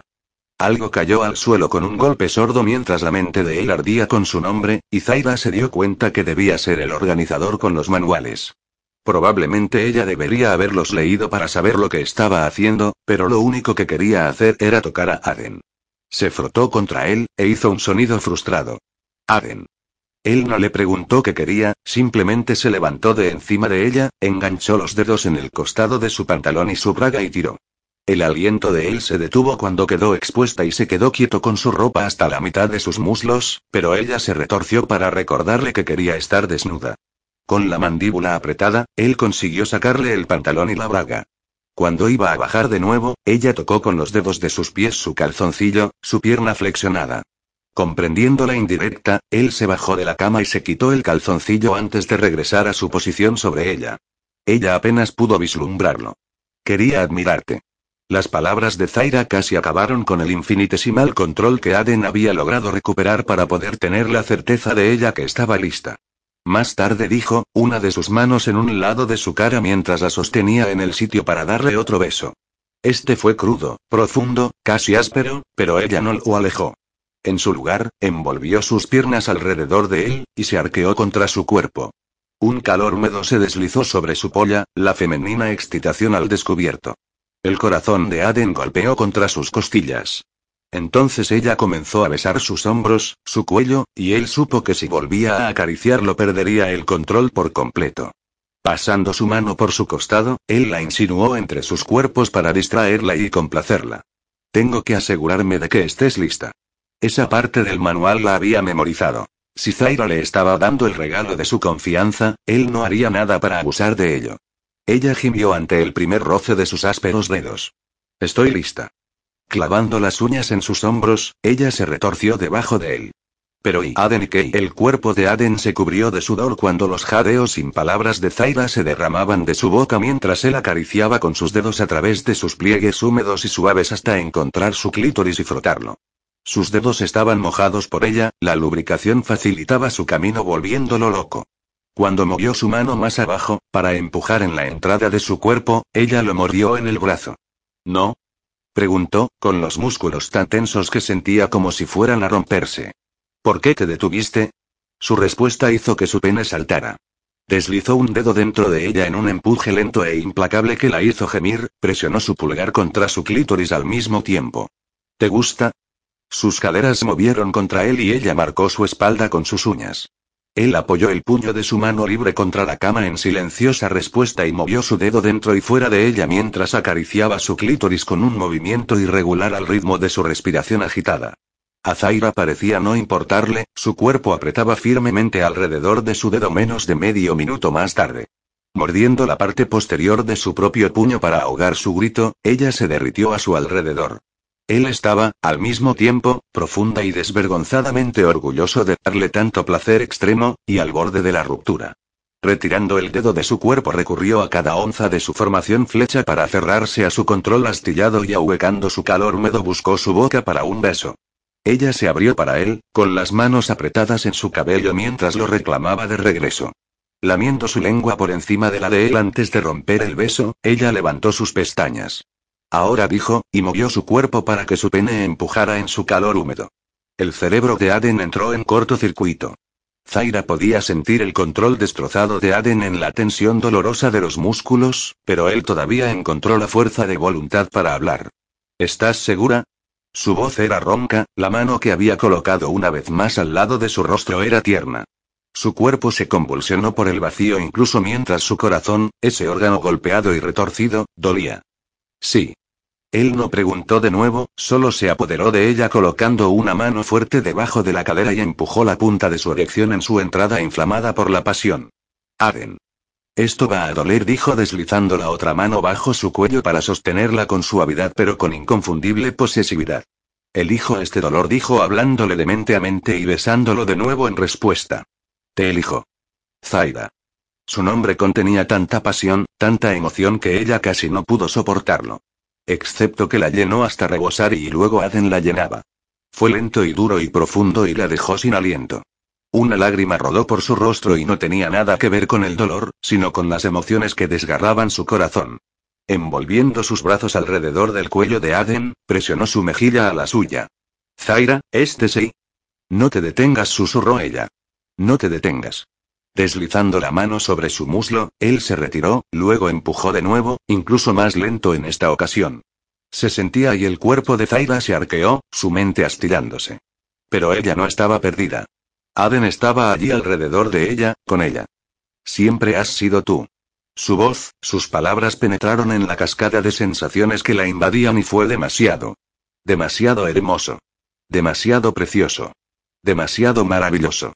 Con su piel amenazando con estallar, se aferró a él tan fuerte como pudo y esperó tener la voluntad de luchar contra la rabia y la necesidad rota que vivía en su interior, con o sin la locura. Por él, ella pelearía. Por Aden. Siempre por Aden. 50. Beatrice yacía acurrucada en la cama, su cuerpo dolorido por la paliza que Black le había dado como castigo por su fracaso. No había sido capaz de usar el cuchillo en el objetivo, en su lugar había vomitado. Se merecía el castigo que él le había infligido. Eres una patética excusa de flecha, le había espetado después de la paliza. No estoy seguro de que merezcas una segunda oportunidad, pero voy a dártela dentro de dos días. Prepárate para hacer lo que hay que hacer o serás degradada de nuevo a ser un pedazo inútil de basura que nadie ve, y mucho menos considera para una asociación. Ella le había prometido que estaría lista, pero su cuerpo se estremeció ante la idea de cortar a un ser vivo con una cuchilla. Le habían enseñado cómo hacerlo en las clases bajo el régimen de Minglebon, le habían mostrado exactamente cuánto dolor y daño podrían soportar cuerpo y mente antes de romperse, pero era más fácil cuando se practicaba con los cadáveres. La gente real sangraba. La gente real lloraba y gritaba. Golpeando sus manos sobre sus oídos, se balanceó, sabiendo que tenía que conseguir controlar esto o perdería a la única persona a la que le importaba algo ella, la única persona que la echaría de menos si desaparecía. Puedo hacerlo, susurró. Puedo hacerlo. Puedo hacer que se sienta orgulloso. 51. Mian que llegó a Venecia a las 10 de la noche del mismo día. Ella entró al compuesto llevando un elegante vestido rojo combinado con tacones negros, su cabello recogido en un moño impecable en la parte posterior, su cabeza y la cara maquillada con precisión artística. Sus labios eran de un rojo intenso del mismo tono que su vestido. Cumple la misma función de armadura que nuestra ropa, le dijo Zaira telepáticamente a Aden cuando se reunieron con los tres del contingente de Blacksea en el patio del compuesto, rodeado por los erosionados edificios de dos pisos y cubierto de parras de viña. Sí respondió Aden. Los dos habían obtenido cinco horas de sueño cuando los ojeadores les alertaron de la presencia del equipo Blacksea en un hotel de Venecia. Los cambiantes con base de agua habían hecho su presencia evidente solo después de introducirse en Venecia sin disparar una sola alarma, a pesar de que el escuadrón había estado vigilando por si aparecían. Zaira estaba segura de que la muestra de sigilo había sido una exhibición deliberada para advertir al escuadrón que debían tomarlos en serio. El cuerpo de Jimsawa está en una zona refrigerada del laboratorio, dijo Aden a la líder. ¿Olivia? Preguntó Miane, sosteniendo la mirada de Aden sin parpadear con unos ojos negros que hizo que los diminutos vellos de los brazos de Zaira se elevaran. Tenía la clara sensación de que aunque la Alpha Black sea pareciera humana en ese momento no lo era, no por completo. Olivia Coletti está en desintoxicación. Aden no apartó la vista de esa mirada desconcertante. Ella dijo el nombre de su hija, pero nada más. La expresión de Miane no cambió, pero sus ojos se volvieron más fríos. Quiero verla. Fue una orden. El escuadrón no tiene ninguna razón para confiar en ti, dijo Aden rotundamente, y Zaira se dio cuenta que estaba respondiendo como otro alfa, uno que le estaba dejando claro a Miane Leveke que era una invitada en su territorio sin derecho a exigir nada. Un alfa cambiante no respetaría nada menos. Si ella sufre algún daño bajo tu cuidado, será considerado un acto hostil. Su cerebro está frito por paradisíaco, ella se causó el daño a sí misma. Zaira captó el ligero cambio en las características de Miane, lo identificó como sorpresa. La Alpha Blacksea no esperaba que las drogas estuvieran involucradas. Quisiera la oportunidad de hablar con Olivia. Esta vez, las palabras eran educadas, su postura cada vez menos agresiva. Ella puede decirme lo que no te diría a ti. Aden le sostuvo la mirada antes de hacer una pequeña inclinación de cabeza.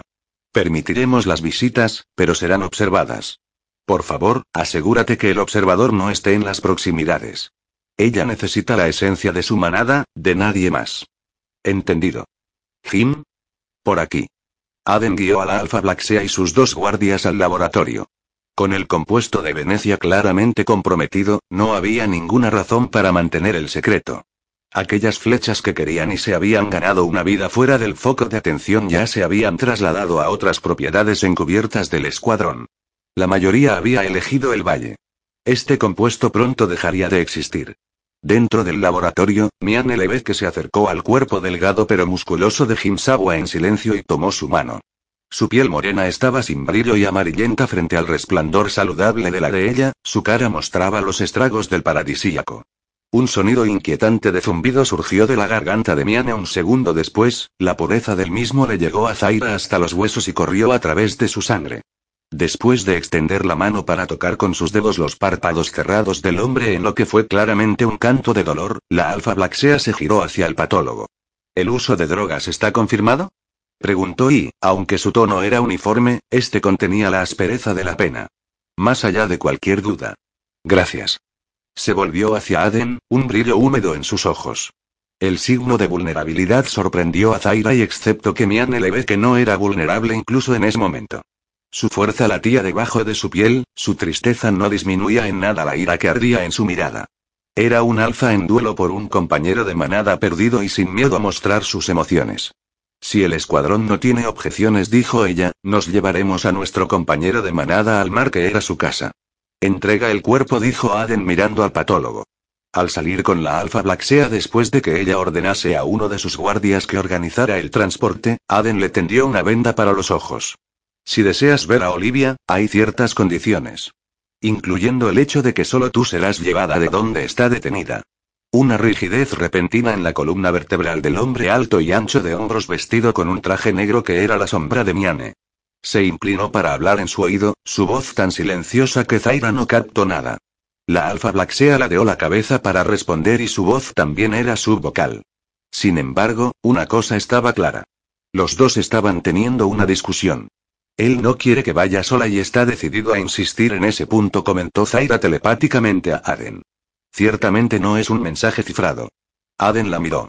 Un alfa fuerte no está asustado por la fuerza de quienes le rodean a él o ella, comandante. Zaira se resistió a la tentación de tocarlo, aunque era difícil cuando él estaba haciendo de nuevo que su corazón lo anhelara. ¿Quién crees que ganará esta pelea? No apostaría en contra de ninguno. Miane le ve que se volvió hacia ellos. Si transportan a Olivia aquí le harían daño. Sí respondió Aden. Actualmente está conectada a medicamentos por goteo y en una cama médica especial que controla sus signos vitales. La Alfa Black se tendió la mano hacia la venda de los ojos, se la dio al guardia que había discutido con ella, quien probablemente era su teniente.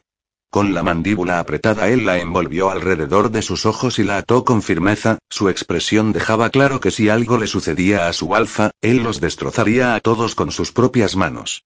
Zaira decidió que él le gustaba. Abbott había estado en alerta para esta contingencia y ahora apareció para teletransportar a Mian Lebeque a la instalación, junto con Zaira. Aden permaneció en Venecia con los guardias de Miane, una decisión deliberada por su parte, él quería asegurarse de estar disponible por si Blacksea había traído más refuerzos.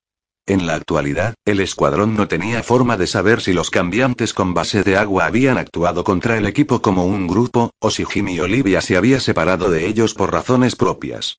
Guiando a la alfa a la habitación correcta con un toque de sus dedos contra la parte superior de su brazo, Zaira la condujo adentro. Puedes quitarte la venda una vez que cierre la puerta. La habitación era una habitación de enfermería genérica, sin ventanas ni nada que traicionara su ubicación. Gracias. Zaira cerró la puerta, autorizando un cierre con Putronic antes de retirarse de las proximidades y utilizar su organizador para conectarse a la vigilancia de la habitación. Después de retirarse la venda de los ojos, Miane le ve que la dejó colgando alrededor de su cuello mientras recorría la distancia entre la puerta y la cama. Acercándose a Olivia, quien tenía los ojos cerrados, Miane llevó sus manos a ambos lados de la cara de la mujer y se inclinó tan cerca que su aliento se mezclaba con el de Olivia. Sus labios se movían, las palabras inaudibles. Zaira aumentó los niveles de volumen al máximo y apenas atrapó un. ¿Y tú mi casa? Estoy aquí. Una promesa, dedujo. Despierta. Esta vez, fue una orden, en el mismo tono alfa que había oído a Remy usar en Rainfire, el mismo tono que Aden podría poner en su propia voz. Los ojos de Olivia se abrieron. La claridad del sistema de vigilancia le permitió a Zaira ver que su mirada era apagada, pero se agudizó rápidamente. Miane. La única palabra salió en un sollozo. Acariciando el cabello de Olivia, Miane se inclinó para besarla en ambas mejillas. SHH, te tengo. Levantando un brazo delgado, su piel todavía llevaba el tinte amarillento del paradisíaco, Olivia agarró la muñeca de su alfa. Persepone. Ellos tienen a Persepone. ¿Quién es? Preguntó Miane, la cruda furia haciéndose eco de las emociones en el corazón de Zaira ante el pensamiento de un niño vulnerable en manos del enemigo. Olivia negó con la cabeza, su rostro arrugado. Sus ojos se apagaron progresivamente, se volvieron vacíos y permaneció mirando a la nada. Olivia.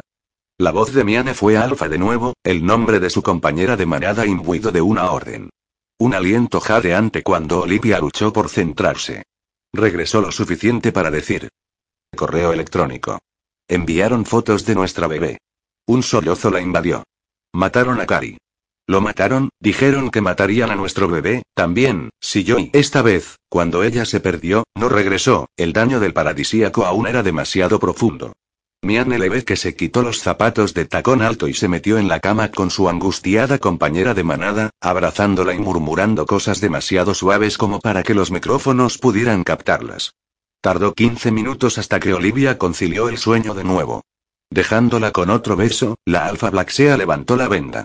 Aden recibió el informe de Zaira telepáticamente cuando regresaron, después miró a Miane Lebeque. ¿Tienes conocimiento de la dirección de correo electrónico de tu compañera de manada? Malachay acaba de recuperarla. La cara de Miane era por completo ángulos duros, sus ojos piezas de azabache. Olivia estaba demasiado afectada por los estragos del paradisíaco como para mentir. Alguien usó a su hija como presión para conseguir que ella cometiera estos actos. Estoy de acuerdo con ella, dijo Zaira, recordando el angustioso dolor en la voz de Olivia. Las lecturas médicas de Olivia también indicaron angustia extrema. Hemos cooperado con vosotros mucho más de lo que cualquiera podría esperar, dijo Aden cuando Malachay habló en voz baja al oído de su alfa. También estamos dispuestos a ayudaros en la recuperación de la niña, pero para eso, necesitamos los datos del correo de tu compañera de manada. El enemigo de mi enemigo y... Levantando una ceja, Miane miró el teléfono que Malachai le acababa de entregar. La rabia ardió en esos ojos negros. Giró el teléfono hacia Aden sin decirle una palabra, y esperó mientras Aden y Zaira escaneaban la imagen. La propia rabia de Zaira rugió en la superficie ante la fotografía de una niña pequeña, con los ojos llorosos aferrándose desesperadamente a una muñeca de trapo con el pelo rojo. Su vestido estaba sucio y el entorno era estéril, la cama en la que estaba sentada era solo un catre sin colchón. El pelo de la muñeca, que parecía ser de gruesa lana roja, escondía más de la mitad de la cara de Persepone, pero no ocultaba la delgadez de esa cara, o de su cuerpo. Estaba claro que a ella no se le había dado suficiente alimento o cualquier cuidado real. Ellos la metieron en una jaula. La niña desquiciada dentro de Zaira había levantado su cabeza para encontrarse con los ojos de Miane Lebeque. La encontraré por ti y la llevaré a casa, dijo Zaira. Aceptaré cualquier ayuda posible, dijo la alfa con expresión peligrosa. Sé que los sí tienen teletransportadores que pueden utilizar las caras de las personas como llave. ¿Podéis teletransportarme hasta ella? Estoy enviando la imagen telepáticamente a un teletransportador para comprobarlo, respondió Aden. ¿Basic? preguntó Zaira. Sí. Si él no puede llegar a alguien, nadie puede. Su mandíbula era una línea dura, estuvo en silencio durante un minuto antes de sacudir la cabeza. No puede obtener un bloqueo de la cara, está demasiado oscurecida y la habitación es demasiado genérica. ¿Tenéis una fotografía mejor de ella? Encontraremos una, dijo Miane, y después de una breve conversación con Malachai, les mostró otras cuatro imágenes en el teléfono. ¿Puede tu teletransportador ir a alguna de estas personas? Todos están también desaparecidos, y es posible que estén recluidos en la misma ubicación que Persepone. Zaira esperó la respuesta de Basik una vez que Aden envió la solicitud, su estómago tenso. No dijo Aden al fin. O sus rasgos han cambiado de una manera substancial, o están muertos. La ira de Miane era de hielo negro. Olivia no estaba marcada cuando desapareció, dijo. Ese tipo de cambio desestabilizaría el bloqueo del teletransportador para utilizarlos como llave, cuando es algo tan extenso, sí dijo Aden, asistiendo. La profundidad y el grado de cicatrices de paradisíaco en Himsawa habrían tenido el mismo efecto, dijo Zaira, preguntándose si la reacción de Jim a la droga había, de hecho, dado a los captores de Olivia la idea de destruir los rostros de sus víctimas por si acaso Blacksea lograba el acceso a un teletransportador como Basic. Es posible que dejaran tranquila a Persepone solo porque para el momento en que la gente detrás de esto comenzó a causar cicatrices a sus prisioneros, su rostro ya hubiese cambiado de forma natural. La ira crepitaba en el aire y no venía toda del lado cambiante. Parece ser que vuestro enemigo ha pensado en todas las posibilidades, dijo Aden en la tensa quietud. Sin embargo, si tenéis cualquier otro compañero de manada perdido y deseáis que nuestros teletransportadores traten de encontrarlo, estamos dispuestos a hacer el intento. Un solo error por su parte podría jugar a nuestro favor, tanto para el escuadrón como para Blacksea. Miana inclinó la cabeza en una regia aceptación de la oferta. Malachai te enviará más fotos, y compartiremos la información sobre la cuenta de correo electrónico de Olivia para que podáis realizar un seguimiento a vuestro modo mientras nosotros lo haremos al nuestro. Su mirada fría, que se había dirigido a su teniente, regresó de nuevo a Aden. Nosotros no os atacamos y no tenemos ningún deseo de convertiros en enemigos nuestros. Un mechón de su cabello se escapó para deslizarse contra su cara. También debéis saber que Jim no era adicto a las drogas, añadió. Perdió a dos miembros de su familia por un fármaco que fue creado por un cambiante marino, apretó los labios, y que afecta a nuestra bioquímica específica. Eso lo volvió inflexible sobre las drogas. También podría argumentarse que tenía una predisposición genética a la adicción. ¿Tú conoces a tu gente? Una pregunta directa. Entiendo tu punto. También Olivia era fuerte y saludable, sin tendencias hacia sustancias que alteran la mente. ¿Podría haber construido las bombas venenosas? Sí. Ella es química, una muy buena. Parece que tus compañeros de manada fueron forzados a volverse adictos para mantenerlos controlados, dijo Aden después de salir a un claro bajo la luz de luna. Es probable que a Olivia la volvieran adicta después de la construcción de las bombas, o al menos después de elaborar los componentes. Sí, pensó Zaira, eso tenía sentido. Los captores de Olivia habrían utilizado a Persepone para controlarla al principio, pero querrían más control cuando dejaron a Olivia salir al mundo. Con toda probabilidad, ella había cumplido con su objetivo, y por lo tanto se volvió prescindible. Ahora, también lo sería su hija. Con la cólera gritando y aullando en su cráneo, Zaira supo que había una buena probabilidad de que Persepone ya estuviera muerta, asesinada cuando su madre sobrevivió a su utilidad, pero hasta que no lo supiera con certeza, consideraría que la niña vivía y era un rehén. Yo no sacrificaría a mi pueblo de esta manera, dijo Miane en respuesta a la pregunta sin respuesta en el aire. No los degradaría. Zaira la creyó. Había algo innegablemente despiadado en Miane, pero su dolor era real, así como su furia. Los detalles del correo electrónico. Malachai se los pasó en un trozo de papel. Zaira vio inmediatamente por qué él había sido capaz de entrar en la cuenta de su compañera de manada tan fácilmente. La contraseña era Persepone. Ningún niño debe ser encerrado en una jaula, dijo levantando la mirada, su propia furia era una tormenta de fuego en su interior. Parece que nos entendemos la una a la otra. Dijo Miane. Metiendo la mano en un bolsillo oculto, sacó una tarjeta negra grabada con su nombre y datos de contacto y se la dio a Zaira. Por si necesitas ponerte en contacto conmigo. Ahora, tenemos que cazar. Parece que has hecho un aliado político, dijo Aden mientras Miane y sus guardias se iban.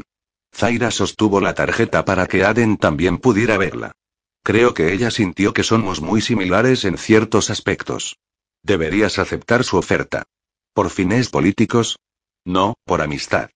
Por lo menos tendrás una conversación con una mujer que se dice que es un tiburón maco en forma cambiante, aunque no estoy tan seguro de que ella sea algo tan explicable. Zaira guardó la tarjeta. Amistad. Nunca había considerado ese concepto con referencia a alguien, excepto Aden, desde luego nunca con nadie fuera del escuadrón. Pero ya había roto innumerables reglas. ¿Por qué no romper esta, también?